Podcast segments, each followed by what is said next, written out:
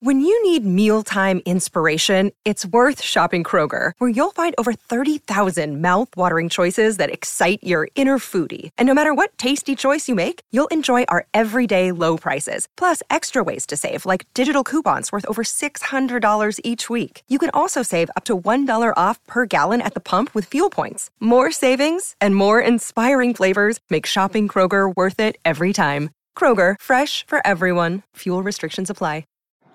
Welcome to Stories with Briscoe and Bradshaw. I would be Bradshaw. That would be Mr. Briscoe, wherever he is. And we have a movie star, a best selling author, the mayor of Knox wow. County, the Big Red Machine, former WWE champion, world heavyweight champion, ECW champion, and part of the greatest storyline, arguably, in WWE history, and a WWE Hall of Famer, Mr. Glenn Jacobs. Glenn, thanks for joining the show. Thanks, John. More importantly, one half of the Zwei Meter Zwei tag team. That's right. That's right. Glenn and I together, they brought him over to uh, Bremen, Germany. I was working for Otto Wanz over there, and we all went out to watch uh, Glenn work because we had all these duds that had come over from America. And so we're coming out there, we're going, oh, this is going to be, this is going to be awful. This is going to be awful. Then we start watching Glenn's match, and it's really good. And we thought, that was anticlimactic. no funny. He's, he's actually very good. and then Otto put us together, and we were the Zwei yes. Meter and Zwei tag team. In in the uh, the hardest ring, arguably in the entire northern hemisphere, uh, there in Bremen, Germany. Um, I remember, man, I was I forget who it was. I'd been using a power bomb as my finish, and I was supposed to go over in this match. They're like, you know, what's your finish? It was like power bomb. And like, can you just roll me up or something? just I'm kind of a big guy. I don't know if that'll work. Uh, but yeah, that was that was the absolute hardest ring I think yeah. that I've ever been in my entire life. I don't know yeah. how hard the Kiel ring was. You know, Kiel ring was famous in St. Louis for being hard, but this ring had yeah. to be just as hard. It had that two foot apron outside of it, so you couldn't go over the rope without hitting the apron. In the middle of it was just it was just like concrete. It was an old boxing ring, I think. John, not only was that ring in St. Louis hard, it was big. It was a 22 footer. So when uh, uh, sometimes the heel would call a crisscross just to mess with your head, you know, and you'd be hit about one crisscross. About two minutes later, you'd come in for the tackle, you know. That was about the only t- uh, tackle uh, crisscross you would see was one. You wouldn't you wouldn't do no crisscross and you know babyface and heel both crisscross and then and when they'd throw you into the to the uh, turnbuckles, you know, we all have, you know, our little routine. It's three steps in, or three or four steps in, uh-huh. boom, you're into the turnbuckle. That damn 22 footer up there, somebody grab you, throw you into the turnbuckle. You walk like 20 feet before you you you get tossed, and then it was like five steps in, and always threw that off. You know, whatever time you come in, he working with some of the big guys. St. Louis had a real big Moose Cholak. I remember the first match I had with him up there. Moose was like 500 pounds. And he misjudged his step. And I think I caught him on that half, four and a half step. And he come in, he, he hit me, squished me up against that damn uh, turnbuckle there. I went down and I didn't think I was going to get up. He's pulling my hair and anything he could get a hold of. Get up, get up, because he was scared to death because uh, he'd mess up the spot there. But uh, those things, they so were all the rings over in Germany stiff like that? Because you know, I know when I started, you know, we had those, those steel rings that were basically boxing rings and oversized yeah. rings, and I can just imagine some of the, the rings you guys had over there the one in Bremen was the worst. The one in Vienna was also in like like concrete. Uh, the other one they had was decent. We worked Hanover and Graz, Austria, and we worked some house shows, uh, in some different places. Those were so so. But the one in Bremen was there was zero give to it. Yeah, and that was the only one that I worked in. I, I didn't go to the any of the other towns. I remember first coming to WWE, and I'd come from Smoky Mountain Wrestling and uh, with Cornette, and he had a. It was a small ring. I think, man, it was only like 16 feet. Might have been 18 yeah. feet. It was like really small, but it was also. I mean, it, it was it was the best ring for falling down, getting knocked down. You know, uh, just amazing. Um, then you get up to WWE, it's a 20 foot ring. And of course, you've got guys like Yokozuna who had broken the ring various times. So they reinforced that thing so much that even a guy like me or John, you know, we're 300 pounds yeah. and you take a bump in the middle of the ring and oh, oh gosh, it was uh, it wasn't Smoky Mountain Wrestling. I'll tell you, put it that way. you know, people WWE had a bad rap for having this the circuit, the easy rings, the soft rings. They those yeah. were those in the mid '90s were like concrete that yeah. we had. Yeah. Yeah, that first set of, that first set of rings they had, we stored one across the street at our body shop for years, and the guys would, hey, I, the trucks over there, and uh, and uh, guys would come to the shop. And Glenn, I remember you coming to the shop one time, and uh, but uh, guys would want to go in there and see that ring, and then then it end up, you know, man, this thing looks hard. I said, you don't really know how hard that damn thing is, man. They were hard as hell. But Glenn, yeah, get getting back to you coming to the shop. I remember when I first met you, and you kind of filled in the timeline there. But you were down in here in Florida. I think you were working out with Malenko's at the time. Yes, sir. Yep. Was that That's your? Correct. Was that when you were very first beginning, or had you been here a while? I, had been there. The well, so I, had been in the business for a few years, if you can call it that. You know, I'd been working very small independents. Uh, then I went down uh, to the Malenko School, uh, which was um, operated by the great Malenko, uh, Boris Malenko, Larry Simon, uh, one of the most kindest people that I've ever met in the wrestling business. He actually, I, I lived with him, um, you know, for a couple years at various points for six months at a time. Um, but anyway, then Dean Malenko was uh, one of the trainers there. And what was cool about Malenko's is it wasn't just the American, um, you know, the American style of, of entertainment. It also uh, Jody Malenko, uh, Joe Malenko is his mm-hmm. wrestling name. Um, he had trained under Karl Gotch. He'd actually lived with Gotch. So uh, Joe would work with you on the shoot style with which was you know judo and submissions and all that sort of stuff. And it was it is pretty humbling for someone like me who is well over 300 pounds uh, to get in there with joe malenko who was a little more than half my size and to get thrown around like i was a practice dummy. Um, but yeah i guess i'd been in about uh, about two years and uh, wow. went down to tampa um, and started training with the malenkos. And course, you had the body shop there, uh, and and Jerry really did have a, a big body shop. Uh, and went by one day and uh, just to say hello. You're uh, uh, still with WWE, working as um, you know as a producer, and also I don't. At that point, you weren't. I don't think you. I was a pro, I was a promoter at that point. I okay, did the local right. promotions. And the reason why you're there, and I'll share this with John. John, you know, I, during the course, I like I said, when I, I was first started WWE, they needed somebody to, that with some building connections uh, to handle the South because the South was so, you know, so ironclad on the NWA. And hey, and Jerry, I, not to cut you off, not to cut you off, but this is after you stiffed Vince on the selling Georgia Championship Wrestling, right? Yeah, he told you that story. He tells everybody that story.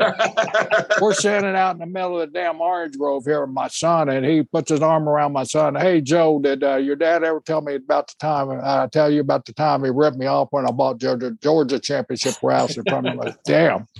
he got to hear this story again. I got to hear it again. Hey, we used to open up production meetings with that story sometimes. But anyway, John, I was a promoter. So uh, I got this phone call one time at the body shop, and it's a guy by the name of Glenn Jacobs. And Glenn was brand new in the business. That's the reason I was asking if you were if you had just started and come down and train with Malenko. Glenn asked me for a couple of tickets to go to the Sun Dome, uh, uh, which turned out to be the Thunderdome here recently. Mm-hmm. And uh, I said, sure, how many you need? So I gave him a couple of tickets. The next day, showing up at the door was this big seven foot, 300 pound guy. And I mean, I didn't know Glenn Jacob. He come in, and I'm one of the most nicest guys. I've never had somebody come to my business and and and and thank me for uh, for giving them tickets like Glenn did. He he was bearing everything but a box of cookies, and I'm disappointed he didn't have. But he sat down and thanked me. We talked a little bit, and I, when he got up left, I said, "Man."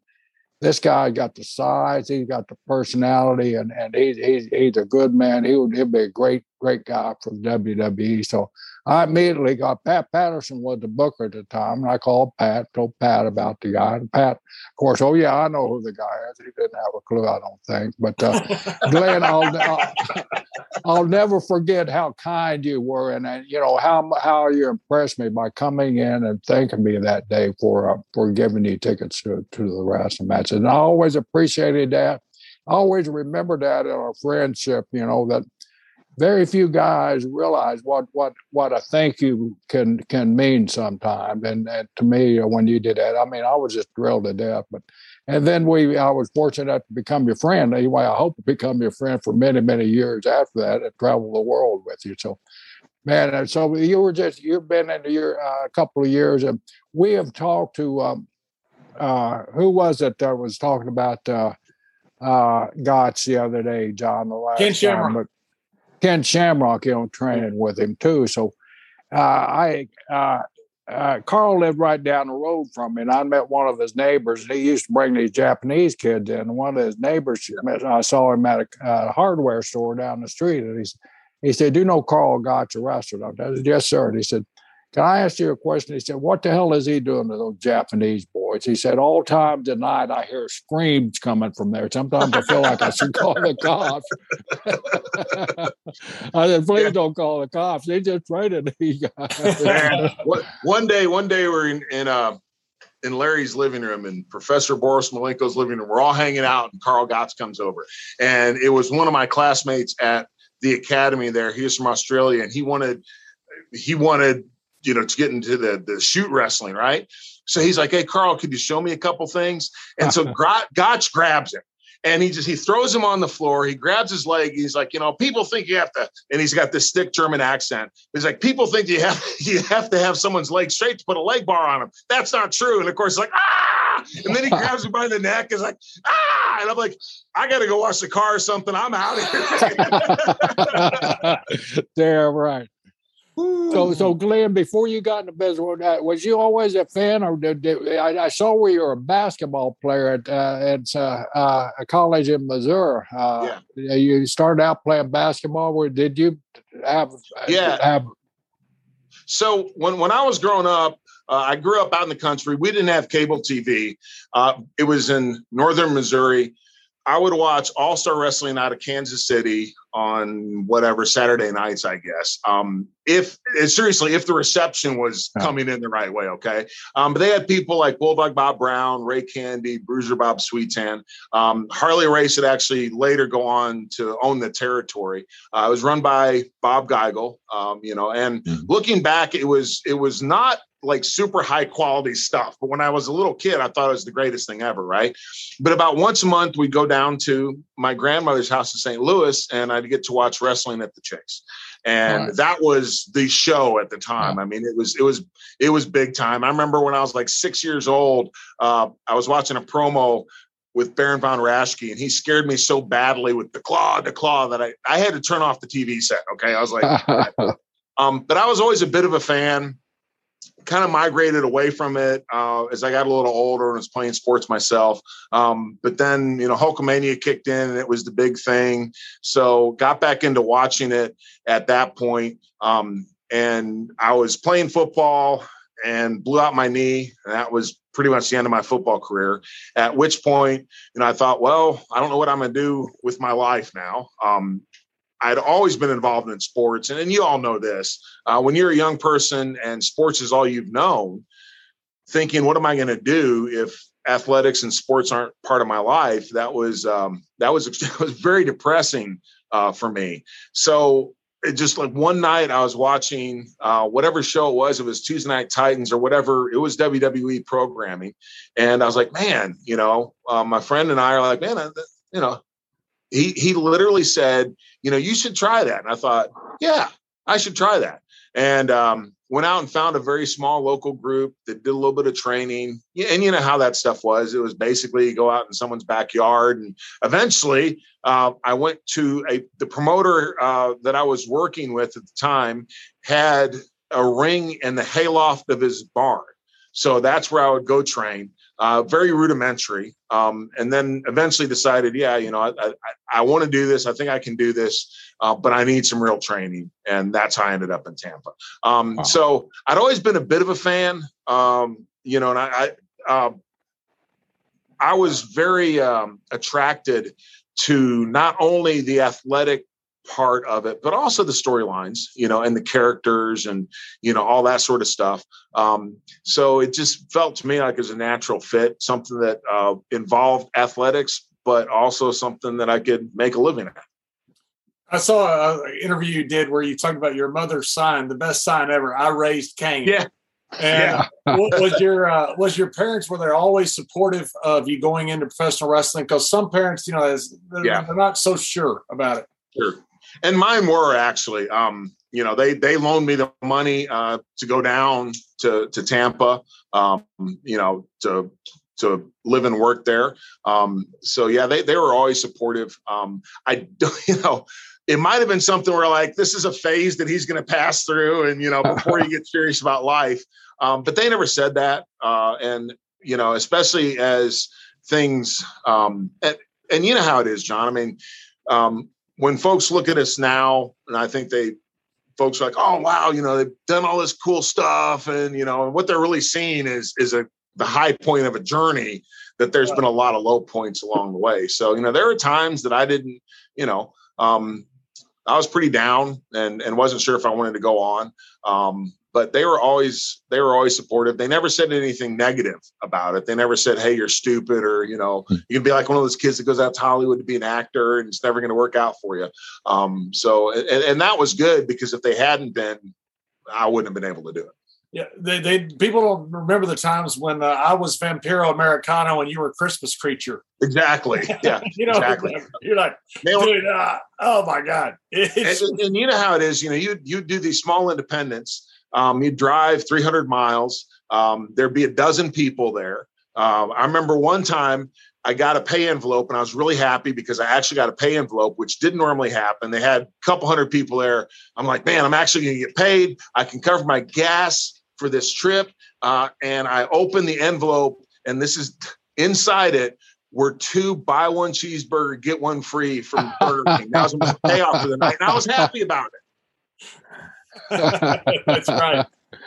That's about like uh, one of my first payoffs. I opened the envelope and there was like seventeen dollars and twenty seven cents in there. the guy paid to the actual penny, jumping Jimmy Lott at Fort Smith, Arkansas. And I, this is one of these skating rinks where they put a panel of plywood up and the bathrooms on this side of the plywood was a wrestlers, and the other side of the plywood was the public. So you know you're sitting in there and you have to go to the bathroom, have to move the plywood and all that. But the twenty-seven cent, that always, always. How how the hell did he come up with twenty-seven cents? You still have that twenty-seven cents, Jerry? Yes, sir, I do. I better believe he does. Jerry, Jerry still has every dime he's ever. Jerry still has yeah, Confederate money. That's right. I still That's got right. those wooden nickels John passed off of me when he was right. running for Cyber Sunday or whatever. Hey, Glenn, I, have always, I always, people kind of give you a hard time about Christmas Creature. How yeah. did, did, did did you work? For, how, how did Christmas Creature actually get over? And, and I don't know. It, really? it, it's funny with me because it's like I've had these characters, you know, and and um and maybe it's maybe that's true with everybody, but it's always like I, I was Christmas creature for like not even a month, you know. Um, right. and, and, what what happened was um, I'd gotten to know Jerry Lawler a little bit. Uh, in fact, my my very first character uh, in Memphis at USWA, I was part of a tag team. We were like the Russian gold medalists, uh, you know, Olympic gold medalists under mask. We had like I think we had TV and then one match at the Mid South Coliseum. Um, but Kevin Lawler, who is one of Jerry's sons, uh, just like Jerry, you know, he's, he's a great artist and also a comic book person. So Kevin calls me and he's like, "Hey, man, I got this idea and Dad likes it." Um, Jerry was always big into like the kind of movie monster uh, characters at, at Memphis. So they they'd have like Leatherface and all this stuff, all this yeah. over the top things that would come to Memphis. Um, but it's this the Christmas creature, and sends me a, a, a picture of it, and it, it, looked like the Swamp Thing with garland. You know, it was this it was this green suit with gold garland, and it had oh, lights that actually lit up. So when I see someone like Chris Jericho who's got the light up jacket, I was way ahead of him. Okay. I had, I had, Christmas lights lit up integrated into my outfit. My mom actually made that outfit for me. So wow. she sewed the whole thing. But man, I, I might have wrestled, you know, a dozen times as as the Christmas creature. Um, but it's one of those deals, I guess, you know, nowadays with everything being on the internet. Um, I remember one time I, I, was Sheamus was traveling with me, and he pulls up YouTube and starts watching Christmas creature videos, and I almost threw him out of the car because he thought it was hilarious. I didn't think it's quite that funny, but you know, it, it, opened the door for me to do more stuff in Memphis. Do you still hate Lawler over it? hey, Lawler. Well, of course, Lawler is also the guy that brought me Isaac Yankem. So, you know. wow. What did you do to him? I know, right? More importantly, what do you want to do to him? yeah, there, there, there, have been times, but no, actually, you know, Jerry's always been really good to me. Um, and uh, it got me a couple breaks. I mean, you know, like with the Christmas creature deal, that that did lead, you know, to uh, other runs with him uh, and doing other stuff in Memphis. Uh, but yeah, you know, and I guess I'm waiting. What's kind of cool about Isaac Yankem is uh, I don't think it's any secret that I don't have a great affinity for that character, but they made a special edition uh, action figure which I do collect some royalties. So I feel a lot better about it now. And I'm waiting for Christmas to come out with it. You know, I, Yankovic was used though. I mean, Jerry Lawler brought in to, to, do stuff with Bret Hart. I mean, he had, he had a pretty good spot. The character was, you know. Yeah, yeah. No, the opportunity was wonderful. It's just the uh, uh, the, I couldn't sink my teeth into the characters, you know. Just so to say, yeah, you should have had a better dentist. That's right. You, That's how right. did you end up in Europe? Well, because all of a sudden we just Otto Otto Otto tells us he goes, "Yeah, I'm bringing in this big guy. He looks like Sid Vicious. He's great." You know, that's why we are all out there wanting to watch you wrestle. Otto had promised us all this stuff, and none of it came through. And then when yeah, he brought you in, it, it worked. He's a wrestling promoter, right? He promises you all right. sorts of stuff. That's um, right. I was so after uh, after my time in Tampa, um, I, I would and my first actual kind of I guess success in wrestling, I would go back and forth to Japan uh, and work for Fujiwara Gumi, uh, which was um, like the old Universal Wrestling um, over in uh, in Japan. We go over for stay, stay for like a week. I trained with Mr. Fujiwara, which was an awesome experience uh, in the dojo, and you know have a match and we come back. Um, and that paid my bills for a while. And then I got a call from Dutch Malenko, our our um, our friend John, uh, yes. or Dutch Mantell. I'm sorry. Um, but, but, Dutch, yeah. And I'd met Dutch a couple years before at, at, an independent show uh, in Indiana, and we've exchanged numbers. And Dutch had the book in Puerto Rico, and was like, "Hey, you want to come down to to Puerto Rico?" Um, I'm like, "Yeah, cool." You know, it's, it's an opportunity for me to work full time. Of course, there have been a lot of a lot of bad things, you know, a lot of bad aura around Puerto Rico. Uh, but I will say this: that they actually, Carlos actually uh, he and I got along fine. You know, he always always paid me. Everything was good. They took care of me. So I, I don't have any complaints about my time in Puerto Rico. Um, but uh, while I was down there, Eddie Gilbert uh, had also come down, and uh, Eddie was actually the guy that got me over with uh, with Otto. So um, I guess in uh, I, I, think that was December of 1994 is what I, th- I think around that time, yeah. um, November, December. Uh, but yeah, that that was because of Eddie. Yeah, we were there about uh, six weeks together, and then uh, you yeah. and I, you and I and Dutch actually ended up riding together a lot. We always we had uh, the extra wheel was either Barry Horowitz or Al Snow, but so yeah, all four of us in a little bitty Lumina car driving all over the country together. You remember the time? You remember? you remember the time oh. that? Well, Dutch would sit in the back seat, and Dutch would just antagonize Barry Horowitz the and, whole time. The whole oh, yeah, time. It was the whole time, and I remember. remember the one time Barry Barry was drinking like water all the time to flush out his system, I guess. And Dutch kept on messing with him, sticking his finger in his ear and stuff. And Barry's like, Dutch, I'm gonna throw this water on you. And Dutch's like, No, you won't, Barry.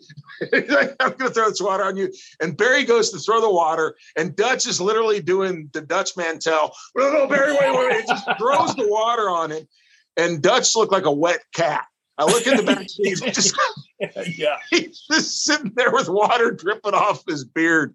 Uh, but Dutch is another guy, man. He was um, he was extremely instrumental in my early career. You know, he got me um, got me to Puerto Rico. Then he was the guy that called Cornette. After Germany, I ended up going to Smoky Mountain Wrestling, and that was because of Dutch. But yeah, Dutch is so bright, bright. Uh, he has so many ideas. He can yeah. look at somebody and he can come up with ten characters. I don't know how he does it immediately. Just looking yeah. at guys, but he he, and, he one of the most underrated uh, creative guys I think in our business ever.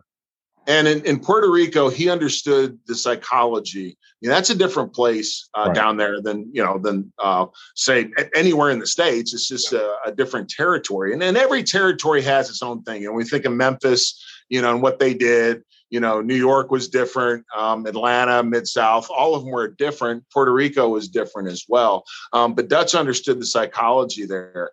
And uh, when I when I first went down there, business was good. And I mean, Dutch had it to where we were going around and we were selling out um, different places, which hadn't happened in years there. Uh, we had a riot one night in uh, Trujillo Alto, uh, uh Puerto Rico. And um, I, I, Dutch will credit me with saving his life. I don't think I saved his life, but uh, I, I, was able to pull him into the locker room as 2,500 um, somewhat intoxicated Puerto Ricans were right on his heels. Um, and that was that was a great time um, for me. I learned a lot. But you're exactly right. I mean, Dutch is just a brilliant guy when it comes to booking and understanding, you know, storylines and angles and characters. Uh, I don't know if there's anyone better. Uh, you're right. You know, you know, Glenn, and a lot of people just don't realize the amount of heat that that you could generate down in, in Puerto Rico. That that that was you know, I'm fortunate enough, I've worked many, many places all over the world, but I think that was the easiest place to get heat. And even as a baby face, you know, some of those guys, like I worked with Abdullah the Butcher, and Abdullah was so over down there. Yeah. He would he would start that heat and and and and there was no security, so to say, because the soldier, the the policemen that were paid to uh, to guard us were the fans. They were the ones that right up against the ring most of the time, you know, encouraging the others. But the heat down there, and uh, you just don't realize it. But that's what you know the guys miss out on a lot of times. Yeah, at, at building that heat. Yeah, Jerry, did you ever uh, did you ever work for Jack Veneno in the Dominican Republic? Yes, at one time I, I was telling Joe about that, you know, because they just had that uh, earthquake down there and storm down down in that area there. And my son was asking me if I'd ever worked down there. I went, I went, I went. It was actually for Carlos, but Carlos had that relationship with him, and he would send you over there for a night. He'd bring you down for three or four nights, and one of those nights was always either Dominican Republic, and we'd even go down to Tobago, way down, way down southern uh, yeah. part of the Caribbean. Yeah when I was very first starting out, I actually don't know how this happened, um, but I ended up doing a shot in the Dominican Republic as well. Um, and I went in, I guess I can say it now, statute limitations over. No work visa, no nothing. You know, I didn't even know I needed one. Um, but I remember, you know, I, I, saw the picture on the wall of Jack Veneno beating Ric Flair and holding the NWA title up above his head. I had no idea you know, back then what that was until that was a riot. That was a riot. About it. Yeah, yeah, yeah. They had yeah. to they had to get Rick out with the uh, uh, Dominican Army. Yeah, I've I've only done that when I've uh, I've had a really bad match and they have to get me out. you, know, one, one, one, you and I, you and I are one of the few that actually went south to work without a permit. You know, we talk about that's, that. That's true. Well, I, I, I got, I got, I worked. I got deported. I got deported. I got kicked out of Mexico. Really? Yeah, yeah. Um, yeah. So when I was doing my other, my other uh, non-great WWE gimmick as the fake Diesel, um, Rick Bognar, uh, who was the fake Razor Ramon, and I, we were right. going down and working for uh, whichever group was it? Was it AAA uh, that we were doing the crossover stuff with? They would send yeah. Uh, the minis and me and Rick were the me and Rick were the other side of that. We were going down to Mexico. Um, so wait a minute, wait a minute. They sent yeah. us they sent us minis and we sent them maxis. Yes, we sent giants. that was NAF- that was NAFTA before NAFTA ever came a thing, right? yeah, but I think we got a free lawnmower out of the business. Yeah. Of the but yeah, Rick. Um, so Rick and I, uh, it turns out that uh, long story short, we end up in like the immigration office in in um uh sorry i forget whatever city it was in mexico right there on the border um and uh, being told that we actually didn't have work visas we had the applications for the visas but the visa hasn't gone through yet right? So, um, you know, I, I'm just I I had made a decision that one way or the other, I was going to get back across the border because just run across the bridge to get the border. But there was no way I was going to go to jail in Mexico. Oh, Um, yeah. And Especially one of the luckily, we're able, we're, yeah, luckily we're able to, uh, you know, to uh, to work our way out of it. But nevertheless, yeah, I, I actually got deported from Mexico once. So you're exactly right, John. yeah, I worked down there for years. No work. That's how that's how the promoters would keep you Yeah. working for them because they wouldn't give you work papers, and if you went somewhere else, they would stooge you. the, brown, the brown shirts, the brown shirts would come in. It was all a game. They spoke English. I spoke a little Spanish, but they'd say, they'd tell me something in Spanish. I said, I'm sorry, I don't speak any Spanish. They said, we don't speak English. They go in there to Elizondo. He'd pay them off a little bit. And that's how they, Yeah. You know, they'd make a Yeah. little money off of it. Yeah. Well, see, I- I'm work I'm working for WWE, which is this big global company, and they sent me down with the wrong paper. So thanks a lot. hey, Jerry, when when Glenn came to Europe, uh, the Otto told me he says you go out with him. You know the two big, you know, tall Americans together. Right. So I'm his manager. So I don't I don't know Glenn very well, but I'm just you know being you know I'm kind of the Ar- I'm kind of the Arnie Skaaland manager. I got the tail of the show. I don't do I don't do anything. I just stand there. So Glenn gets dropped on his head in the middle Yeah. of that hard ring. And I mean, dropped on his. I mean, I look at it. I thought, "Oh my God, they killed him. He, he's dead." and he, he he he gets up, he hits the ropes, does some something else. I go, that's the toughest human being I've ever seen. So I, am standing five feet from it. I think there's no way he's conscious. So he gets, he gets out of the ring, and I'm just looking at him like I'm standing next to John Wayne. Then he walks right, then he walks right back into the wall. the wrong direction. He didn't know where the locker room was. He didn't know where. Then he goes, huh, huh. I guess I'm a little, I guess I'm a little I remember- I said, well, then- come with me. And then, of course, we're sitting up in the locker room, and Fit Finlay comes up, you know, and he's like, Fitzy, you're like, are you okay? I'm like, yeah, man, I, I don't remember anything about the match. He's like, good thing it was terrible. My God, what a crew you guys had, man. Now you, Finlay, and, and Layfield, that had to be a, a fun night each night after after the it matches was there. awesome. I oh, tell you, yeah. Glenn- Tony St. Clair. Yeah, Now, Tony Glenn, uh, St. Clair- Fed, Fed, Fed, and John has told stories about you know you're you're in one place for like four or five, maybe even six weeks at a time, and uh, you know there's a lot of ways that you you can kill time there. That must have been a long duration to, to be in a parking lot like that for that time. Yeah, it was. You would literally live in um they call them caravans and, and they're RVs, but mine mine might have been 10 feet by 10 feet. I didn't have a bathroom in mine. So uh, I would have to go into the arena um, when it was open, you know, to to shower, even to go to the bathroom. Uh, and then mine didn't have heat either. And this is Bremen, Germany in the wintertime. So Wow. uh, freezing cold. yeah, it was uh it was quite an experience. Wow, is that where John first introduced you to apple schnapps? Apple, yeah. apple corn, apple corn. Apple Apple corn. corn, Yeah. yes. Yeah. We, we had nothing to do. And Anka, there was a place called Anka's right across the, the street that would let us eat and drink for free. So not free, it was like six marks or something. Yeah, it was yeah. They, they'd want to they want to get us in there so that the fans would come in and, and see the, the boys. So that's all we had to do. So we'd go every night, get something to eat, get something to drink, and go back and then get up the next day and do it all. It's Groundhog Yeah. Day. And and yeah, you worked what six days a week, I think. That's right. Um, Yeah. And we'd have Sundays. You'd have the the the show was a little different on Sunday. It would start with the battle royal, and you know everybody would come out and um, get in. There would be like a prof- processional, get in the ring and uh, circle the ring. And remember that, that I, I wasn't there, but the, the time that Otto came out and bowed or whatever, and all the cigarettes fell out of his packet that he had. That's right. That's So, right. Yeah, interesting time. Yeah, we- had such a great angles. Uh, so when you entered the the arena to go to the ring, you were in the bar area. So Yes. the, way we, the way we set up this uh, first storyline with me and Glenn was I wrestled first or first in the early in the night, and then I'm sitting at the bar and I'm telling everybody about my American friend about how great he is. He's going to beat everybody. Blah blah blah. I'm, I'm bragging to fans. Everything. This is all part of the storyline. So then then Glenn comes out and works and loses. And so when he does, I'm like frustrated. So I'm sitting there, everybody kind of is looking at me like you've been bragging on him for two hours. Well, his opponent comes by and I jump him and I throw him over the bar. and I climb over the bar, start beating him up. Well, Glenn starts to climb over the bar with me, and and he's sitting there and he can't get over the bar. And, and so I said, I said, look behind you. And it was a little bitty lady had grabbed his pants, and Glenn thought it was one of the, Glenn thought it was one of the boys. And Glenn's working with this little old lady.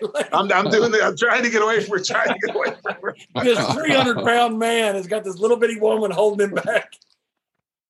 Yeah. Then we became the Zwei Meter and Zwei tag team, which I, I thought might have been better than the Brothers of Destruction. I think wrestling history would probably say otherwise, but Yeah. it's my history. Yeah, Yes. you can tell it like you want to. How how was John to work with? Because he was just a rookie over at that time too, right, Glenn? Yeah, he was, but it, uh, it was uh, great actually. Um, and John, even though he's you know early in his career, um, coming from Texas, you know he'd had the opportunity to work with like Von Erickson, a lot of other uh, Black Bart, a lot of other top notch talent. So John was actually a lot further along in his development than I was at that point. Huh. Um, you know, so it was, but it was really good. Glenn, what did you think when you first got? Because when, I- when I first met Vince, I, you know, you're a bit overwhelmed by the guy, and you first meet Vince. Did he? Is he the one that first pitched you the Isaac Yankem when you first met? him? yeah yeah um yeah so um so i had a tryout match where um I, i'd met him i'd met him a couple times i have a tryout match with Reno Riggins uh, that Jim Ross actually set me up with. Uh, when I was at Smoky Mountain Wrestling, uh, JR was uh, Cornette's commentator. But um, Reno, of course, is a great hand and made me look really good. So uh, within a week, uh, WWE is called. Hey, we'd like to offer you a developmental contract, and you know you need to come up at some point here in the next couple months to meet with Vince and all that stuff. So you know, uh, I, I flew up from Knoxville to LaGuardia. Um, get picked up in a limousine, man. I've never been in a limousine in my life, right? I'm like, this is awesome. I'm a WWE superstar. Life didn't get any better than this. Get taken over to, at the time, it was Titan Towers. Um, go up, sitting in, uh, at the time, it was JJ Dillon was head of talent relations. I'm sitting with JJ and, you know, we're just kind of talking, and Vince walks in. And you know, I mean, yeah, he's an intimidating dude, especially when you're, you know, you're trying to get a job with the company. Um, and so we have a little small talk, and then, you know, you hear all this stuff like Vince is a master of mind games and manipulation and all this stuff. So Vince asked me, I was like, Glenn, have you ever been afraid to go to the dentist? And I'm thinking to myself, I'm like, where is this going? Okay. yeah, so yeah. I pause for a second and then I'm no, no, sir, it doesn't bother me. And then he says, I've got this, always had this great idea for a character. And I, later found out it was, I think it was Bobby Heenan who had this idea, but Vince said it was his idea. Um, but, but Vince is like a wrestling dentist, Isaac Yankem. Get it? I yank him. he doesn't Vince laugh. And of course, I'm sitting there just stone faced because I'm like, wait a second, you flew me all the way from Knoxville to tell me I'm going to be a wrestling dentist? And then it's like the Ron Simmons story with Farouk. I'm just going, I'm sitting there stone faced. I'm like, I think it's great. Yeah. so yeah, he was he was the person that broke the news to me. And for um for a while afterwards, I'm like, oh, there's no way. There's no way I'm going to be a wrestling dentist. Uh, and then Cornette uh, pulls me aside at a Smoky Mountain show, and of course Jim was uh, doing uh, some creative stuff with WWE. And he's like, "So, uh, you know, you're going to start with at SummerSlam uh, with Bret Hart, um, and it's the dentist." And I was like, "Okay." The the part about Bret Hart was really really cool. The SummerSlam part, dentist part, not so much. Vin- Vince told me in our first meeting after Jerry signed me or told me to be, be signed. I fly up there, same thing, meet with JJ Dillon, uh, Lisa Wolf, and Vince. Yeah. And I, I'm sitting there, and, and Vince, when I first met him, he goes, Got this great idea. And I thought, Okay, it's awesome. He goes, A heel ballerina. and he just looks at me, and I thought, I just turned down WCW. What, what, what have I done? And then he starts laughing. He goes, "Ah, got you, got you, didn't I?" yes, you did. Yes, you did. He goes, Yeah. "I think you'd be a cowboy." I think you would have done. I think you would have been a good rookie Star. I think I think I would have too. so what happened then? Of course, then you had you know the run with uh, the the fake diesel, and uh, you came back. You know, you got in, in incredible shape, which had a big part of what you had to do with Kane because you know because of the work you put in.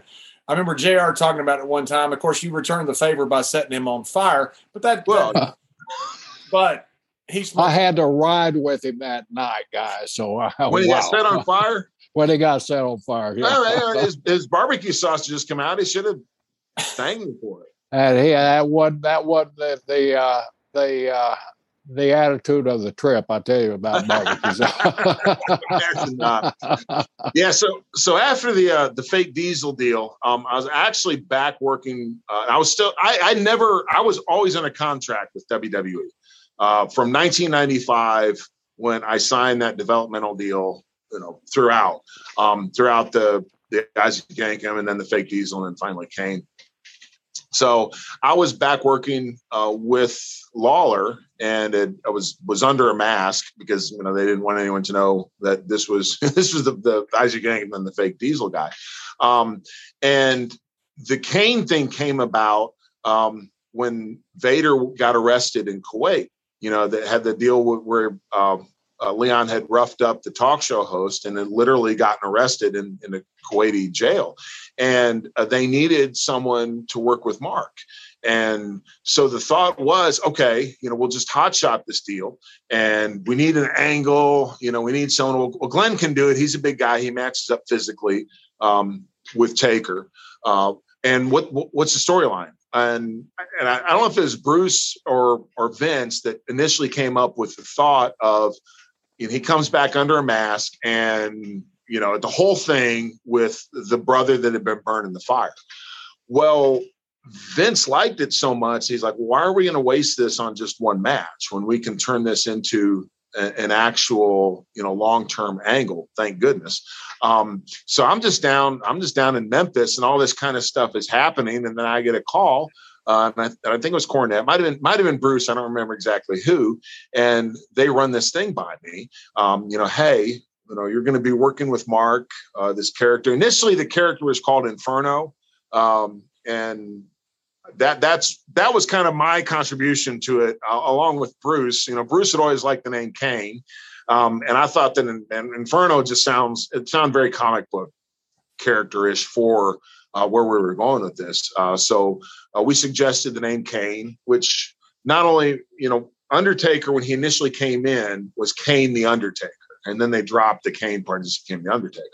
But also with the biblical uh, story of Cain and Abel, um, we thought that that fit. Uh, but anyway, I just I got a call and hey, you know, um, we're gonna we're thinking about doing this deal, and bring your stuff up from when I was in actually when I was in Germany. I still had the same. I was in Germany. I was Spartacus. I guess uh, I don't know why I Otto th- thought that I looked like Spartacus, so uh, he called me Spartacus. But it'd been the same stuff I've been wearing ever since Puerto Rico with the hockey mask.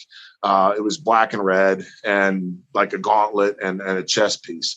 Um, so I went up and I think it was like Binghamton, New York or someplace, um, and dressed in that after whatever show it was. I think it's one of the syndicated shows.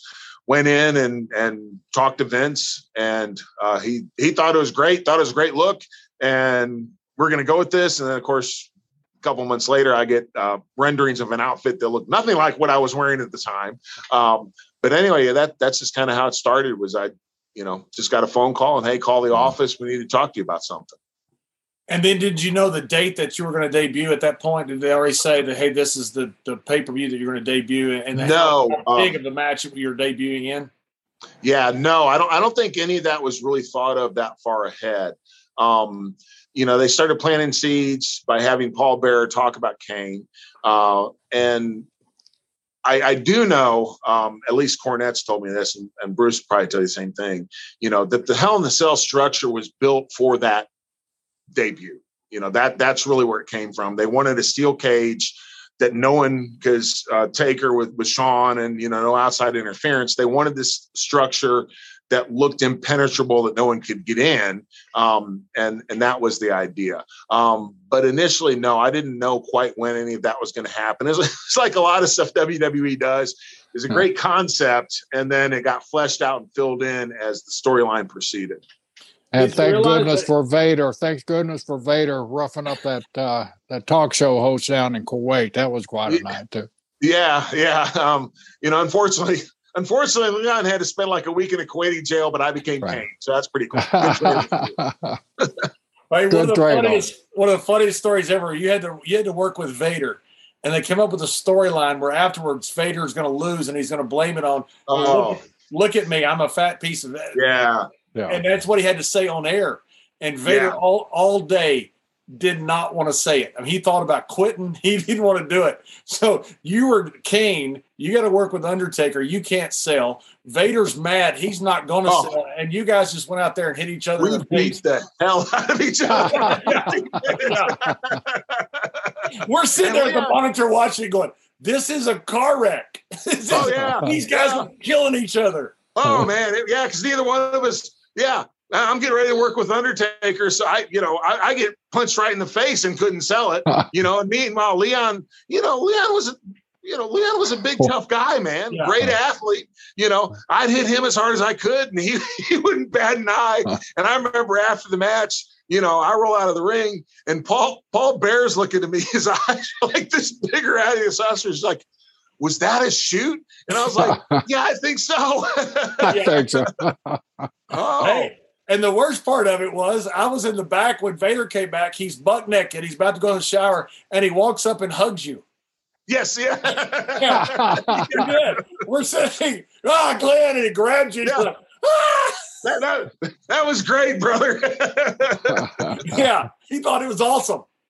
Yeah, yeah, and then you know, and Paul had to put on the Vader mask and ridicule him by doing the Vader thing and all that stuff, and you know, and then of course now at the time, you know, I'm I'm I'm just ready to go. I mean, I can take on the world, you know, but I was in the back of my mind thinking, you know, man, Leon's a big, strong guy. Oh, and yeah. they're just messing yeah. with him as much as they can. And I got to go out and get in a ring with him. he was a former first round in the yeah. NFL draft pick. I mean, he was uh, they, he was a big tough guy. He yeah, started in, in, in the uh, NFC Championship game yeah. down here at Tampa Stadium for the Los Angeles Rams, and I think he was, uh, played in the Super Bowl that year. Yeah, they went so, on to know, the that, Super Bowl. That was one of those things that everybody's kind of laughing. Oh, you know, we're kind of living, ribbing Leon, and I'm going. yeah, if this thing goes wrong, the rib's going to be on me. yeah, yeah, yeah. It was fun the, to watch. It was the great thing about Leon. He, Leon could could instantly get those great big crocodile tears. I mean, in a second, he you know he gets upset about something, yeah, and he would. He'd start crying, or and you'd feel so bad, and all of a sudden you look. Here's this 400 pound crying baby crying there. What the hell am I supposed to tell him? Glenn, did you realize that, Did you realize that Kane? I'm sorry. Go ahead. No, I just remember one time, um, mean, Leon and I worked quite a bit, um, you know, and and did a couple pay per views together. And uh, again, I mean, I can't say enough about the guy. Um, his, as far as agility, he's probably the greatest big man ever. Yeah. You know, he could do moonsaults, he could do it all. But he calls me one time at home, and uh, he's like, "Glenn, have you heard about the finish for this match, the pay per view?" I'm like, "No." He's like, "Well, what they want me to do?" They want me to they want me to get you down and then go up to the top rope like I'm going to like I'm going to do the moonsault and then they want you to sit up behind me and do the pyro thing so the pyro goes off my face and knocks me off the top rope. Huh. And he says he goes Glenn, if they want to kill me off, they can just stop booking me. They don't actually have to kill me. those are those that you don't know. Those pyro okay. shoot. Those that don't know those pyro cannons yeah. that they had in turnbuckles. They were actually the cannons. The missiles would come out of those yeah. things to just spray. I mean, if one of those things hit you, you are toast. Oh you're, yeah, you're like Jr. laying on the floor and and, and, yeah. and uh, Columbus, Ohio, getting yeah. burnt up by you. I, I, I, think someone had ribbed Leon and actually taken it personally, and I had to talk him down. I was like, Leon, I don't think we're going to do that. It's going to be okay, buddy. Well, you remember Taker got uh, they had the wrong yeah. pyro on the on the pole one time, burned all the facial hair off of him, and that tough bastard didn't even blink. I mean, that was that was pretty impressive.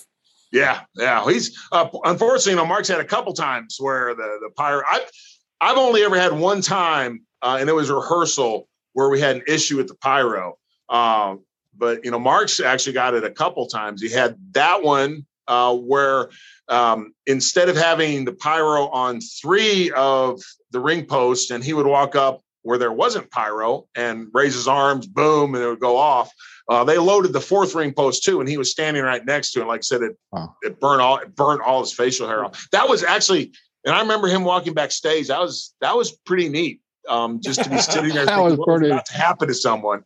Um, and then of course in St. Louis, I think it was like at um, uh, an elimination chamber, and he got burnt there again. And same deal though, he walked down to the ring and he's like pouring water on himself you know, to literally put the fire out, and then goes out and has a 30 minute match. Yeah. With yeah. being burnt at, on the stage. It's crazy.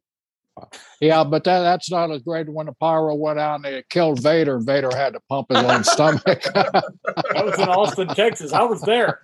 Yeah. That was my fault too. That was my pyro that did that. Actually. Yeah, you, you, killed it. I was with Vader one time in Florida, and uh, he was riding. We're riding together. You know, he always liked me. He always liked the old football players. You know, so he'd sit there and talk to me. And after a few drinks, he'd get all lovey dovey. You know, or just all the. He goes, I I, I got to work with Undertaker at Royal Rumble, and he goes, I, I think I'm gonna have to put him over. And I said, You think? so he said, I've got an idea. He says, Do you think if I did a moonsault and Taker caught me and could tombstone me? He said, Could he do that? I said, Of course he could. I said, Listen, just call it on the fly. Just call oh. it. so Leon can't he can't stand it. He's got he's got this big move that he can't tell. So finally he's sitting by Taker. We're somewhere down there in Florida getting ready for a Rumble, and he's sitting by Taker and he tells him the spot. He's gonna do a moonsault. Taker's gonna catch him and and spike him. It would have impaled both of them. It had killed yeah. both of them. Leon weighed 375 pounds. Right. So yeah. Taker is sitting there just looking straight ahead as Leon's talking to him from the side. Taker pats him on the leg, gets up, and walks out of the dressing room. Doesn't say a word. Leon looks at me, he goes, What does that mean? I go, He loved it. Just Taker pulled me aside later. He goes, Have you been riding with Leon? Glenn, did you have any idea that Kane would become this huge sex symbol? Because you, you had you had Tori, you had you married Lita, and you had yep. AJ Lee who fell in love with you too. I mean, every diva basically fell in love with with Kane. Did you have any? I, I, yeah, I, I, I never anticipated that. I mean, I guess uh, chicks dig the mask. I guess I don't know. How did you miss out on Mae Young? my question. she got. I don't know, man. I'm actually surprised that I did. as long as I was there, and and you know, um, well, and, and you know the thing, ha- I think half the time when Vince is booking stuff, it's literally, hey, how can I rib Taker? How can I rib Glenn? You know, so right. Right. Um, yeah, there'd be, there'd be stuff I'm like, there's no way that's ever going to happen, and sure enough, it would happen. So, but yeah, I'd, uh, yeah, yeah, yeah. Tori uh, married Lita. That didn't end very well. Actually, none of those ended very well. No. you know, um, and then broke up, broke up the uh, the marriage between Edge and Lita. Uh, got to Tombstone a Priest, which was Awesome. Um, yes. So um, I don't know. but you didn't get to crucify somebody like John did. That's right. We crucified no. Mideon. Uh, yeah, we sacrificed a few people. Yep. We got Stephanie the one time too, right? Before yeah. That's right. That's right. That's right. But you set a few people on fire too now. Well, yeah. Um, Can you, you imagine? Gotta, you, have got to be a mayor of Knox County. Somebody, people have got to bring that stuff up and just like, eh, eh, you sure you want to? Oh yeah, some, someone did a someone did a parody commercial. It was awesome. It's got you know, it's got Kane like shoving Zack Ryder off the stage in a wheelchair and setting people on fire and doing all this oh, stuff. Tombstone Linda. a Tombstone Linda McMahon. Yeah, yeah, yeah. Well, but uh, you know.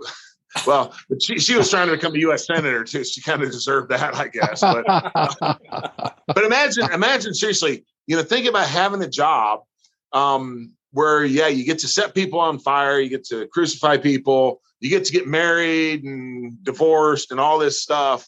And, you know, then you sit around and laugh about it 10 or 15 years later. It's like, but you never had, you never had world. to dress it, but you never had to dress in drag, Leon. I, well, or Leon, no, Leon. Glenn. I got you there. Leon. Leon. uh, Glenn. Yeah, yeah. You never had to dress in drag. No, Larry, uh, uh, Jerry, but I did have to wear tights for most of my career, and and and and uh, you know, this one time uh, we had a show in Anaheim, and I was flying to Los Angeles the next day. And this was when everything was super hot, when Austin was there, when Rock was there. So, you know, it sold out at the Anaheim Pond, 20,000 people, whatever it was. And I wanted to get back to the hotel so I could get a few hours of sleep before I caught my flight the next day. So, eh, I get done with my match, and instead of showering, and this was back, man, like it was when I had the full mask on. I weighed 320 pounds.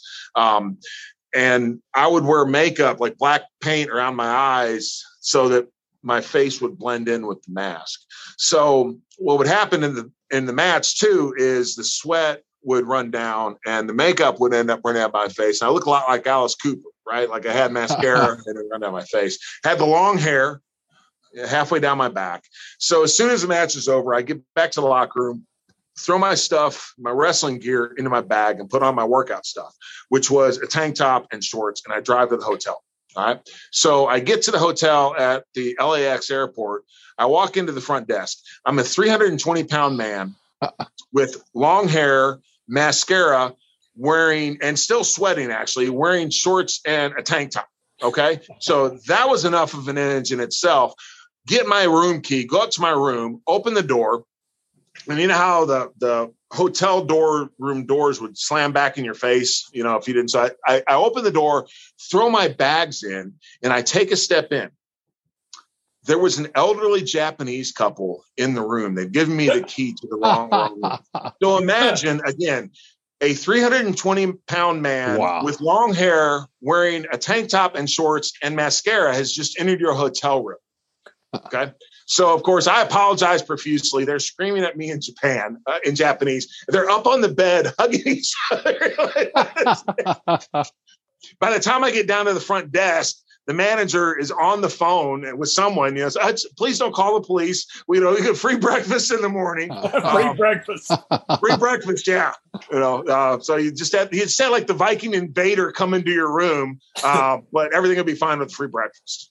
Free breakfast and lifetime counseling. Exactly. you know, one time, Glenn, we were riding together, and uh, you had a you had a towel over your head, you had a mask yes. on. There was oh only, yeah. There was only one person in the very back of a parking lot, and Glenn's loading his bag in, and the guy goes, "Hey, Glenn, can I get an autograph?" Yeah. Glenn gets in the car, and he's so bad, Jerry. He goes, "The only one I'm working is me." I, went, I, went, through such pains to hide my identity from the yeah. public. And you're, yeah, you're exactly right. And that guy's up there. Hey, Glenn, can I get an autograph? I'm like, come on, dude. Can you at least be part of the show while I'm out here? hey, how about Paul Bearer, who was the absolute best in the world, where he'd pull up into the arena and you'd be driving and he'd roll down the window to all the fans in line and go, Kane can drive. Kane can drive. yeah, I was in San Diego. Uh, Paul tells me he's he's sick and could I drive into the arena and we rented like a Cadillac, a red Cadillac, right? So, you know, that's really inconspicuous. And I've got my ski mask on and I'm driving, and Paul Bearer is over here hunched up against the window like he's sick. And you remember Jerry in the sports arena there in uh, San Diego, you'd pull down, and then that all ramp. the people. And again, I mean, this is the business is super hot. I mean, we got ten thousand people probably surrounding the ramp when you drive down. So I'm driving in. I'm trying to hunker down as much as I can. Uh, it, driving a red Cadillac wearing ski mask. And all of a sudden, Paul Bearer, who had been deathly ill 30 seconds ago, raises up and starts, he starts evangelizing to the crowd. He's like, It's a miracle. Kane can drive. Kane can drive. oh, man. And inside, of course, Austin comes up to me. He's like, Hey, I heard he could drive, kid. I'm like, Yeah, thanks. Paul Bearer was, was, the best. He could be the grumpiest human being on the planet oh, and, and, can get mad for days. Yeah, yeah.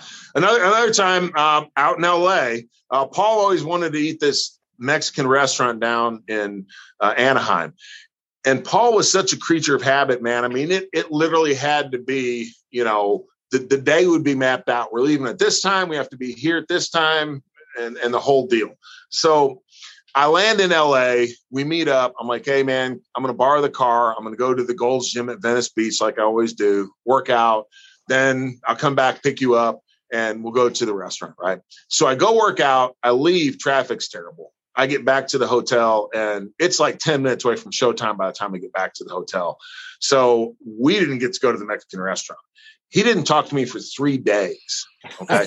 Um, the only reason that we started talking again was because a few days later we had a show in uh, in Salt Lake City, and we went to a nice steakhouse afterwards with the the Godwinns, and I picked up the tab. Of course, then Paul was my best friend again. yeah, dude, he didn't talk to me for three days because he couldn't get his chicken tortilla soup.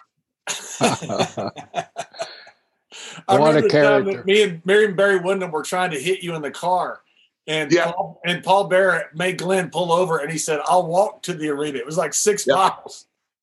yeah, yeah. John and Barry, that was we'd be driving down the road. all of a sudden, you look in the rearview mirror, and like a Ford Taurus would be inching up on you and and pop you in the back. Uh, and yeah, Paul didn't. Yeah, he he he didn't like that very much. Paul didn't. Paul didn't find that funny. So we were always trying to get Paul, and, and he would. He hated us. and poor Paul also probably held the record for breaking the most chairs in the locker room. Uh, yes, you know, yes, he, yes. He, would sit there and you know uh, end up collapsing a steel chair, and then of course everybody laugh at him and take her and make fun of him, and uh, ah, poor Paul.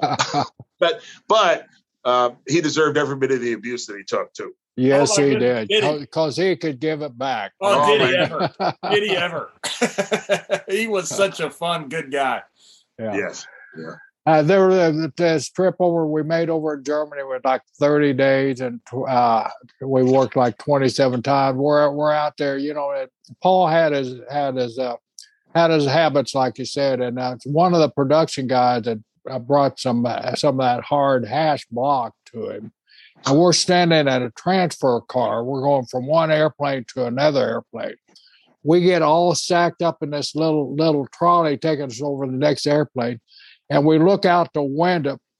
Here comes this German policeman with a German Shepherd dog. Of course, everybody there in there thinks it's uh, you know it's a drug dog, a drug sniffing dog, and I guess Paul was the only one. Paul reaches in the pocket, he takes out that block of hash and he throws it in his mouth and he swallows the damn thing. And I'm watching, oh my God, this is going to be something. About 15 minutes later, I mean, Paul was the funniest human being on the face up there. and then he's mad at himself because he had to eat the whole block of hash.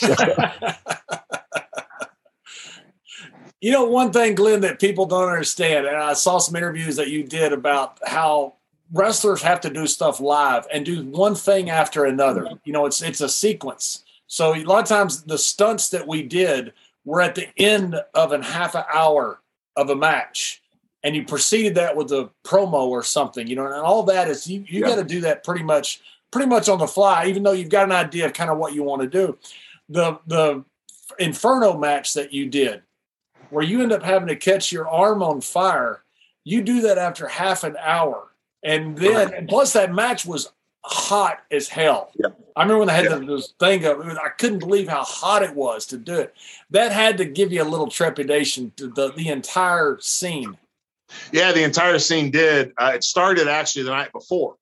Uh, we had the uh, the pay per view was in Greensboro, North Carolina, but I think that we had a house show in Fayetteville.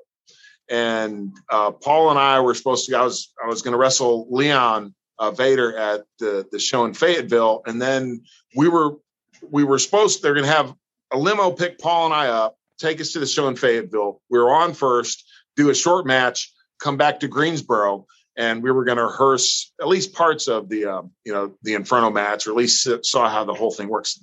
WWE had never done that before, so it's always great when you're first one. It's a it's like a gigantic barbecue pit, and knock yourself out, kid, on live TV. As so, Ellis, as Ellis would say, I yes. think you'll. I think he'll probably be okay. You'll be okay. yeah.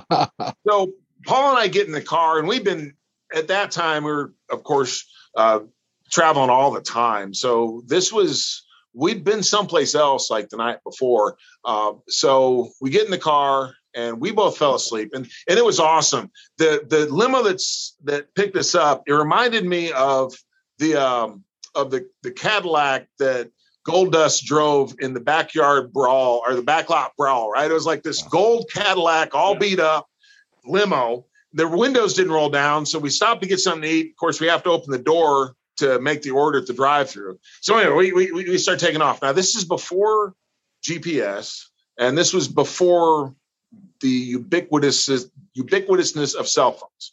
Uh, Paul and I both fall asleep, so we wake up and we're pulling into they thought the arena in Fayetteville, North Carolina. It turns out it's a National Guard armory, and but uh oh, we had gone two hours the wrong way.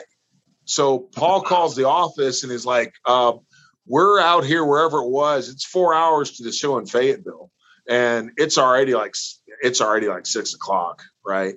So, well, can we just go back to Greensboro? No, we really need really need Kane there because some of the other advertised uh, talent is not going to be able to make the show. So, uh, if y'all just go go to Fayetteville, we'll get you out there real quick. He can change in the car, run out. You and Leon can start fighting in the locker room, go out to the ring, roll through the ring, fight back. Glenn gets back in the car. So we take off again. We drive to Fayetteville. By the time we get to Fayetteville, it's like 10:30. They're literally holding the crowd. I change in the car, run in the locker room. Me and Leon fight. Of course, he punches me hard right in the face first thing. We get out, get out to the ring, literally get into the ring, roll, bing, bing, bing, roll around the ring for a second, come back. Leon goes to the locker room. Thanks, man. See you tomorrow. I get in the car. We go back to Greensboro get to the Coliseum in Greensboro and they tell us, uh, yeah, no one's showing up because they decided to cancel. By this time, it's two o'clock in the morning or whatever it was. You know, they decided to cancel rehearsal, so you come back tomorrow. So I'm like, well, that's great. Uh, you know, we're going to rehearse this thing, and now we're not going to rehearse the thing. We'll just fire this deal up live. Okay, sounds like a wonderful plan. So get to the arena the next like day. You're, you're, getting set on fire. Yeah, I'm getting set on fire. yeah. Yeah. Well, we don't need to rehearse. Part, so they brought some stunt people in from Hollywood to do the burn, and I had like this faux um, faux sleeve. I was wearing two sleeves at the time. No, I'm sorry, that was when I had the one sleeve outfit. But the the sleeve was like uh, now they have the the technology with pyro is, is uh, they can actually do like on skin burns because they have the a cooling gel that you wear and the accelerant, and they're one solution. Well, back then it was it was different. They had a cooling gel, and they built me the sleeve, and it had the Nomex or whatever it is that the race car drivers wear, and cooling gel, and on the outside they're going to slather this pyro gel that burn. It, it burns, but not really super hot. But it's still, you know, 250 degrees or 300 degrees, whatever it is. So, a few hours before the show starts, I get to meet with the stunt people from Hollywood. And this is where I this is where it was really comforting because they're like, okay, um, so you guys are going to do this live, right? I'm like, yeah. And they go, yeah, normally it takes us a week to prepare for a burn. I'm like, yes, this sounds awesome. So, so we go out behind the arena and uh, they put some fabric on my arm and the cooling gel, the fabric, and then the accelerant and light my arm on fire. So I'm looking at my arm on fire and I go to move. No, no, no, don't do don't don't move that way. You have to keep the arm, your arm behind you and keep your keep the flame behind you because if you go this way, you'll inhale the flames, which will go into your lungs, which will probably kill you.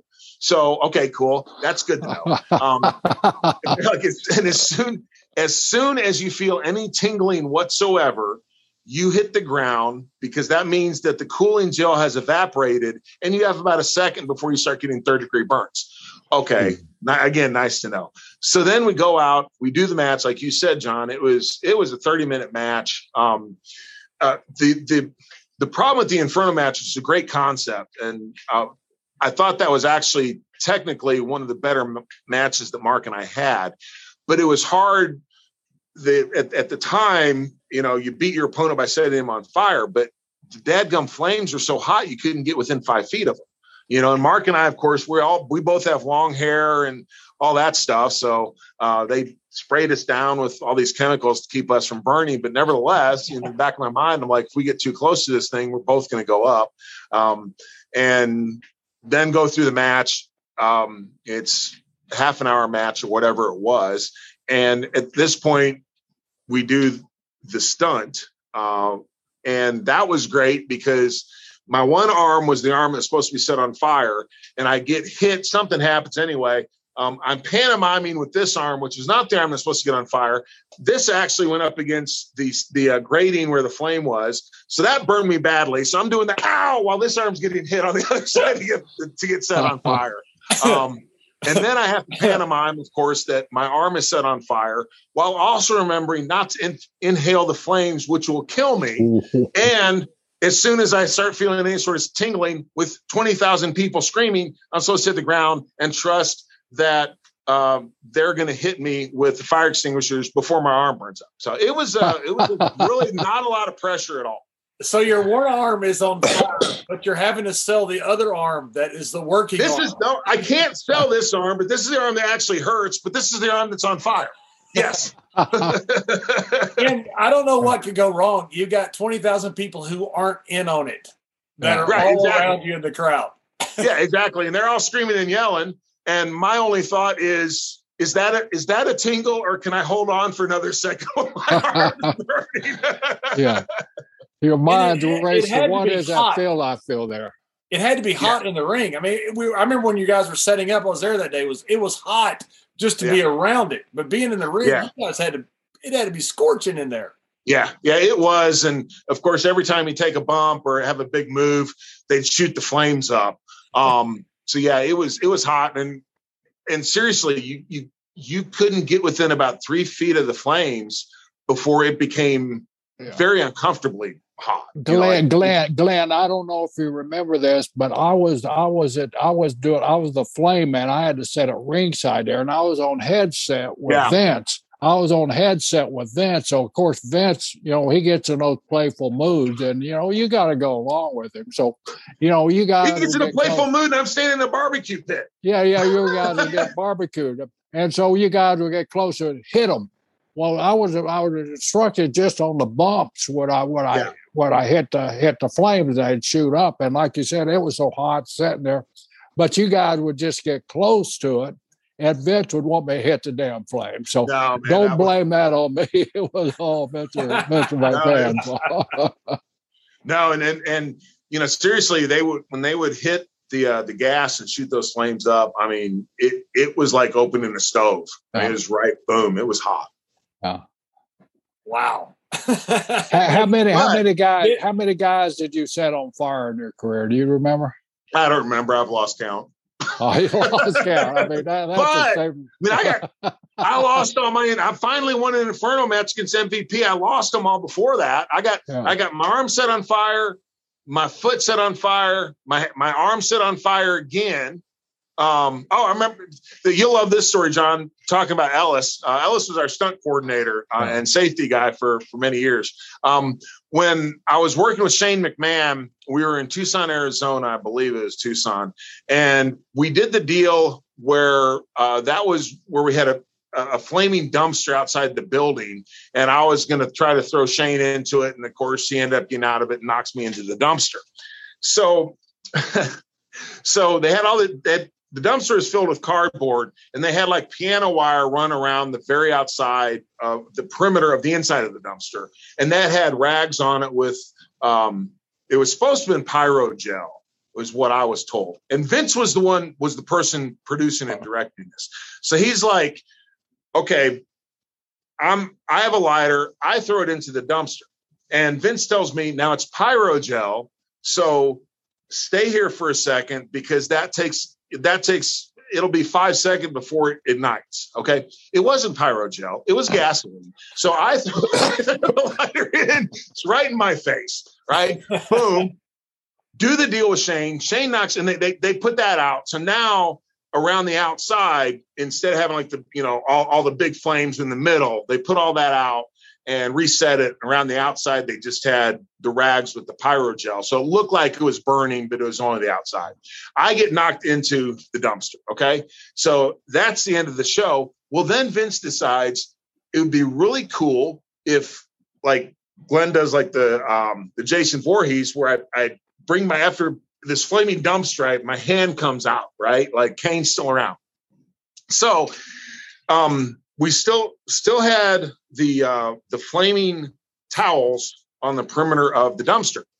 And I'm sitting there, and Ellis is like, wait a second, you got to have soot on your hand. I got to make it look like you're burnt. So Ellis starts rubbing this stuff on my hand. I'm about to reach up through the dumps, through through the through the boxes, and Ellis goes, "Now be careful, that's flammable." And I'm like, "There's open flames right there."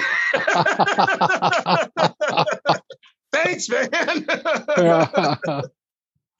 it, it, was wild. You know, you know the amazing thing about that. You know, we we do all that stuff in the course of of a few hours, where it takes yeah. Hollywood weeks to do a stunt like that. You would be out in Hollywood for two weeks trying to do oh, yeah. one stunt that we, you know, that that we got live TV. So. uh and we got to do it perfect, you know, without hit, get guys burned up or injured or anything. It, it's amazing the uh, the the the product that they they're able to put it out in a couple hours, you know, compared to what Hollywood does. It really is. It is. And I always say uh, the versatility uh, and the, the talent of WWE performers is just unbelievable for that reason. You know, we have to do all these different things. We have to shift gears, promo, match, promo, stunt, whatever. And a lot of times it's one take and you're done. So you have to hit it that first time. Uh, and I don't think there's any other people in the world that can do all that stuff like we do it, or like we used to do it anyway.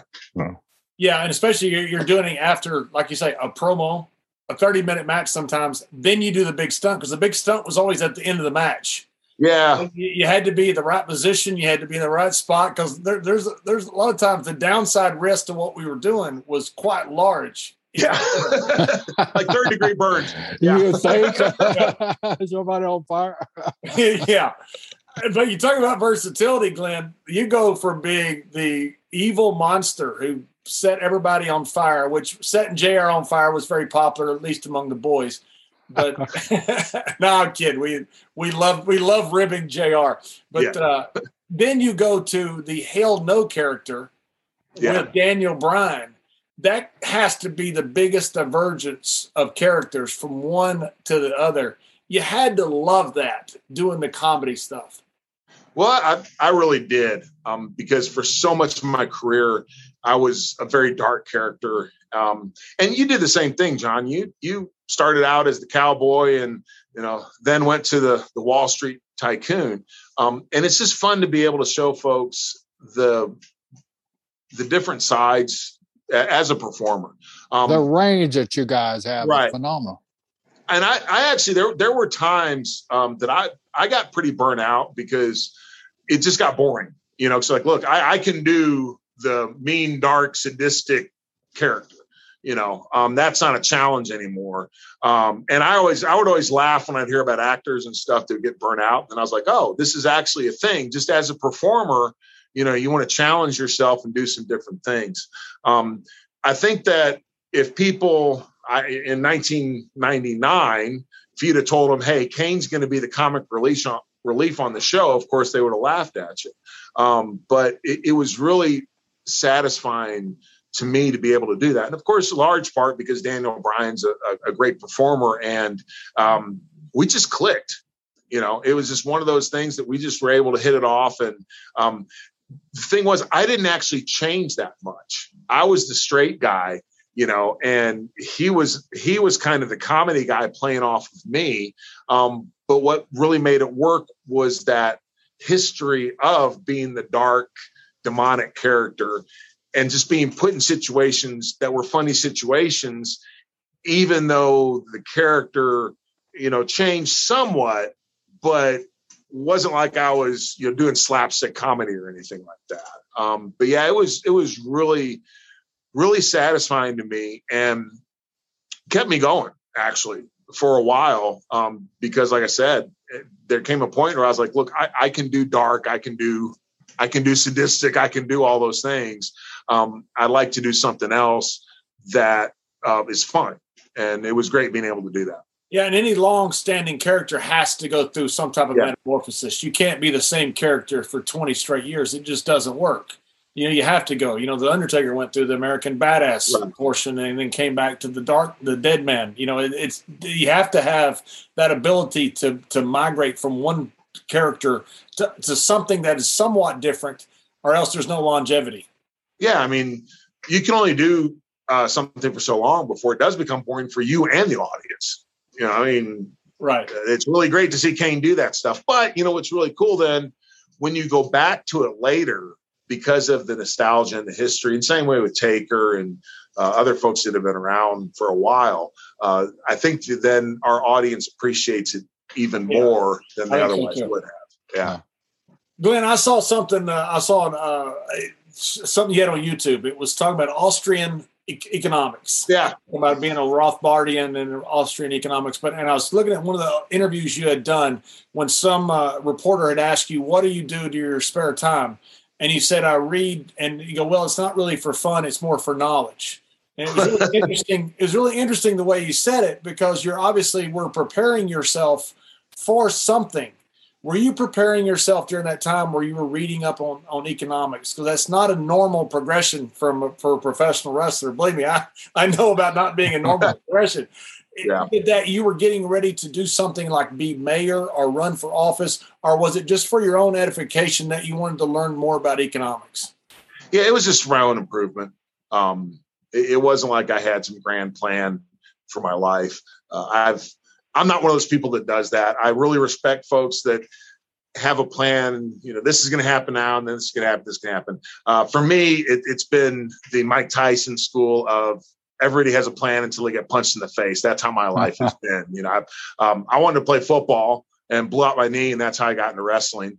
And just as my wrestling career was coming to an end, um, you know, wanted wanted to be able to do something else. Um, so that kind of led me in into politics, uh, into government. Um, but yeah, what like the the read I just found, you know, I, I find history. Um, my degrees in English, um, so I, I find history and and those sort of things uh, fascinating. Um, anyway, uh, and of course, when you're out on the road, you had a lot of time, so I just figured that I'd um, improve myself in in those ways. And, and when you- Glenn, go ahead, go ahead, Jerry. Glenn, when when you decided to, to make the change into politics, did somebody come to you and say, "Hey, Glenn, you'd make a great mayor"? Or how, how how did that, how did that process come about? That, No, that was most us, Jerry. We all we all told him that. Yeah.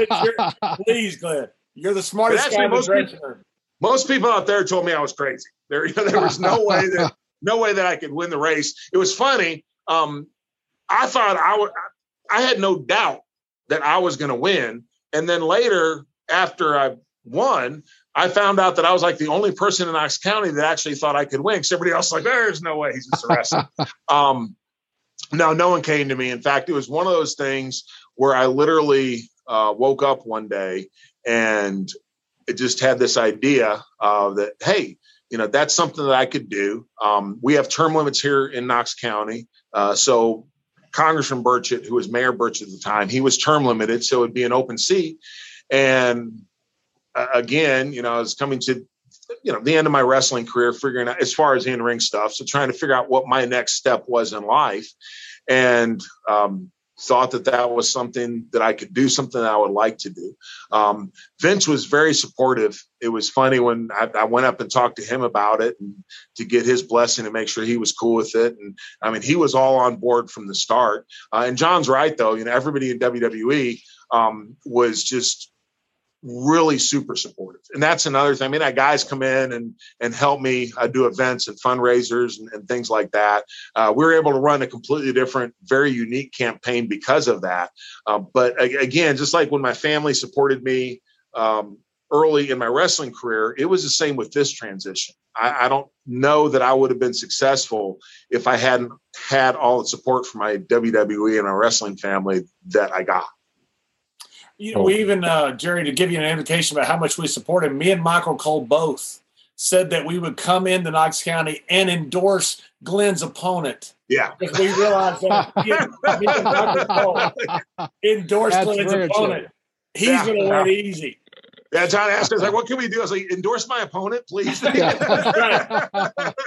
So me and Cole agreed we will come to work. Knox County and we will endorse your opponent. Yes. and that pretty much yeah, guarantees. Yeah. Um, but yeah, everybody, seriously, um, it, it's just um, been been very humbling. Everybody from WWE, you know, once you're you're in, I always say it's kind of like the mafia; they never let you out. Um, but my experience um, in WWE, uh, it's just been amazing. Uh, I wouldn't wouldn't trade it for anything because it really is like a family, you know. And I still have uh, folks that I talk to on a regular basis. That um, if I need something, I know they'll be there. And same way, if they need something from me, um, I hope that they know that I'll be there as well. Um, and and I guess that's what you get because you travel the world together. In many cases, you're with your fellow wrestlers more than you are your own family. Um, sometimes you're, you know, like in Puerto Rico, you're in uh, pretty dangerous situations where you're relying on the people next to you. Even in the ring, man, um, right. you're putting your life in someone else's hands with some of the things that we do. Um, so it, I think you do create some very strong bonds that carry on even after uh, you leave the ring. Glenn, you got a term limit. Uh, you got an election coming up again, and uh, looks like you'll be reelected. And if there's any doubt, again, me and Cole will come in and whoever your opponents are. I, so talk about baggage. Well, we got we got more skeletons than than uh, cemeteries more baggage than LaGuardia. We'll come in and put them on your uh, uh opponent. and, and, but you're still going to be pretty young when your term limit is up. Do you have any uh, idea of what you want to do further from that? I know you're I know you're focused on the reelection and all that. Do you have anything on a national level that you want to do, or any any other aspiration? oh, we lost you, Glenn. Hey, you got him with that question. that national, that, that national politician, I think, got him. I think. Yeah, no, that that was a sneaky way not to answer the question. sorry about that. We're, I'm sorry. Now, now, we're making yeah, fun yeah. of Jerry before. I had this thing set to do not disturb, and somehow I still get a phone call. Uh, sorry about that. What was the question, John? I'm so that sorry. That was a great way to avoid it. Just yeah. put it on me. Uh, hey, yeah, he, put, he, he, he, put, he put the load right on you, Glenn. He put hello, it on hello? I, uh, are there any sorry aspirations after your term after your term limits have expired? I know you got election first, and you want to be yeah. real. I know you're that's your focus, but is there any aspirations because you're still going to be a young guy in 2026 when the term limit expires? I don't know. Um, right now, seriously, uh, I'm concentrating on the reelection campaign. Uh, it's been a challenging couple years. Um, I always tell people that the mayor's job, a lot of fun. I've had the, I have had the two best jobs that anyone could ever have as WWE superstar and also mayor of my hometown. Um, but the past year has been extremely challenging, as you can imagine, just with everything that's going on uh, with the pandemic, the politicization politicalization of everything. Um, so I'm just really concentrating on on doing the best that I can, getting reelected, and hopefully having a successful second term. Uh, after that, I, I, really, you know, I don't know what I'm going to do. Um, I like I like this position. Um, I do feel like I have a positive impact on my community, uh, which is something that's really what it's all about. Um, there's no way I'm ever going to go to Washington D.C. I, just I'm not interested in that. Um, I would be maybe interested in doing something, you know, at the state level um, because I think that's we we discount the importance of state and local government. You know, we think so much about when we talk government, it's always Washington, uh, but state and local government has an immense impact on our lives. Um, but I'm not sure exactly what I'm going to do. I know you had you and your wife has had an insurance company there for twenty plus years, right? Yeah, and, actually, she's she's doing real estate. We sold the insurance. Real estate, did you? Uh, yeah, oh. yeah, yeah. So, um, and she's doing real well in that. I'm very happy about that. Trust me. Yeah. Sounds like Governor Jacobs to me, uh, Jerry. Well, oh, I, I, come on, Gov. I don't know about that, man. We'll just we'll just have to see what the future holds at this point. I, I John will sacrifice his body to get set on fire, and I'll carry the gasoline to make sure it gets enough gasoline. yeah, yeah, yeah, and we'll bring Michael Cole too and set him on fire too. Yeah, I like that. exactly. Well, Glenn, uh, from Zwei Meter und Zwei tag team to you've had a thousand lifetimes of memories. It's been incredible to watch. It's been incredible from one of your friends to be able to see it from the inside. You know, you're you're everybody says this about you. That's amazing. You're one of the good guys, one of the smart guys, one of the good guys, and everybody roots for your success. And, and you've been you've carried yourself like a a true uh, Hall of Famer should. And uh, thanks for coming on the show thanks for uh, being a, a, friend all these years and for, for, all the continued friendship that we hope to have. Well, thank you very much, John. Um, I've just been incredibly blessed and fortunate. I've been uh, blessed to be in great situations uh, with great people. And, you know, um, I just, when I look back on my life, I can't believe the opportunities that I've been given. And as you said, the memories that I have. Uh, and you know, it just shouldn't happen to someone like me. I'm glad that it did, but I'm still trying to figure out how all of this has happened and how I've been as blessed as I have been. Uh, but same here. Um, you know, it's, it's been great knowing you, um, knowing Jerry uh, for so long, and you know, seeing also what you've done, man. You know, and the success that you've had not only in the wrestling ring but also outside. And uh, of course, you know, Jerry has mentored me early on, and we've been able to maintain that friendship for many years. So I appreciate you all as well. And let's come back sometime and tell some more stories. Glenn, thanks so much for being on and taking your time because we know how busy you are, and uh, we really appreciate it. We have some great guests on, and you're right up there at the top of all of them. Just, just keep those cans of gasoline too in your in your vehicles, and, and uh, and I thank you so much for for your time today and your friendship. And John was right. You know, all the guys that we run across in our business, there's there, there's a few of them that you can say, man, this guy was one of the best guys I've ever been around. And uh, I think 99 and nine tenths of the guys in the business uh, say that about Glenn Jacobs, and we're we're both proud to call you friend. So thank you so much, bro. Thank you. Appreciate you guys.